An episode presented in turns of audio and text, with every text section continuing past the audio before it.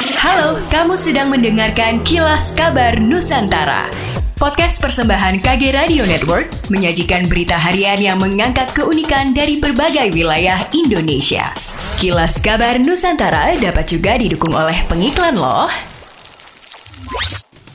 Berbagai cara telah dilakukan oleh Polresta Malang Kota dalam hal menyukseskan percepatan vaksinasi COVID-19 di Kota Malang.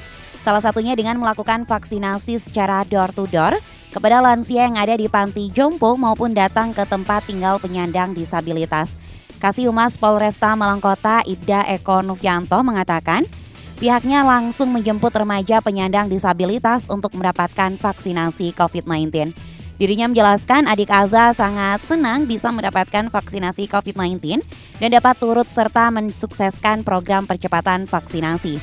Seusai mendapatkan vaksinasi, Aza Aulanisa didampingi dengan ibunya diundang oleh Kapolresta Malang Kota, yakni AKBP Budi Hermanto untuk datang ke Mapolresta Malang Kota. Pihaknya akan memberikan beasiswa Aza Aulanisa sampai ke tingkat lanjut. Di sela-sela pertemuan tersebut, Azza Aulanisa tiba-tiba memberikan kejutan berupa dua lukisan hasil karyanya sendiri. Lukisan tersebut berupa gambar AKBP Budi Hermanto dan juga gambar logo Arema Polis Podcast Presisi atau Rapoposis Polresta Malang Kota. Eits, ingin belajar soal mengelola keuangan dan juga investasi bersama ahlinya? Check out podcast Cuan Cari Untung bareng teman Persembahan Motion KG Radio Network by KG Media yang tayang setiap hari Rabu hanya di Spotify. Berdasarkan rekapitulasi pelaksanaan kegiatan pemeriksaan bus pariwisata oleh Dinas Perhubungan Daerah Istimewa Yogyakarta dari tanggal 25 September 2021 sampai tanggal 31 Oktober 2021 didapatkan hasil total 612 kendaraan terperiksa, 512 kendaraan lulus, dan 100 kendaraan putar balik. Pemeriksaan bus pariwisata dilakukan pada tiga titik pemeriksaan yakni Bandara Adi Sucipto, Terminal Jombor, dan Terminal Wates. Dinas Perhubungan Daerah Istimewa Yogyakarta mencatat Pelanggaran yang ditindak dengan tidak lulus mencapai 16% persen dari jumlah terperiksa, sementara jenis pelanggaran yang belum tervaksin 26%, persen dan pelanggaran jumlah kapasitas penumpang mencapai 74%. persen.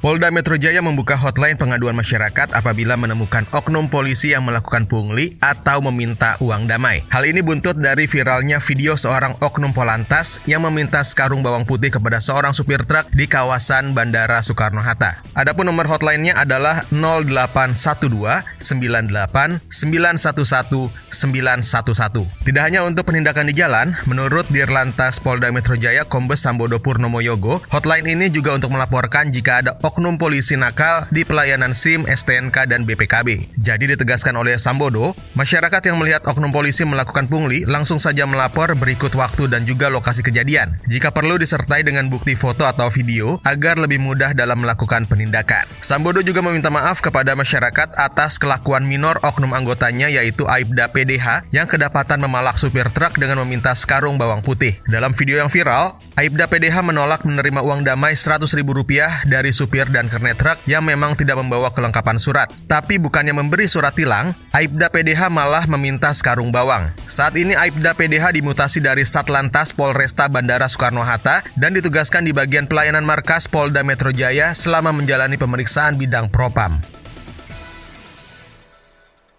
Demikianlah kilas kabar Nusantara malam ini.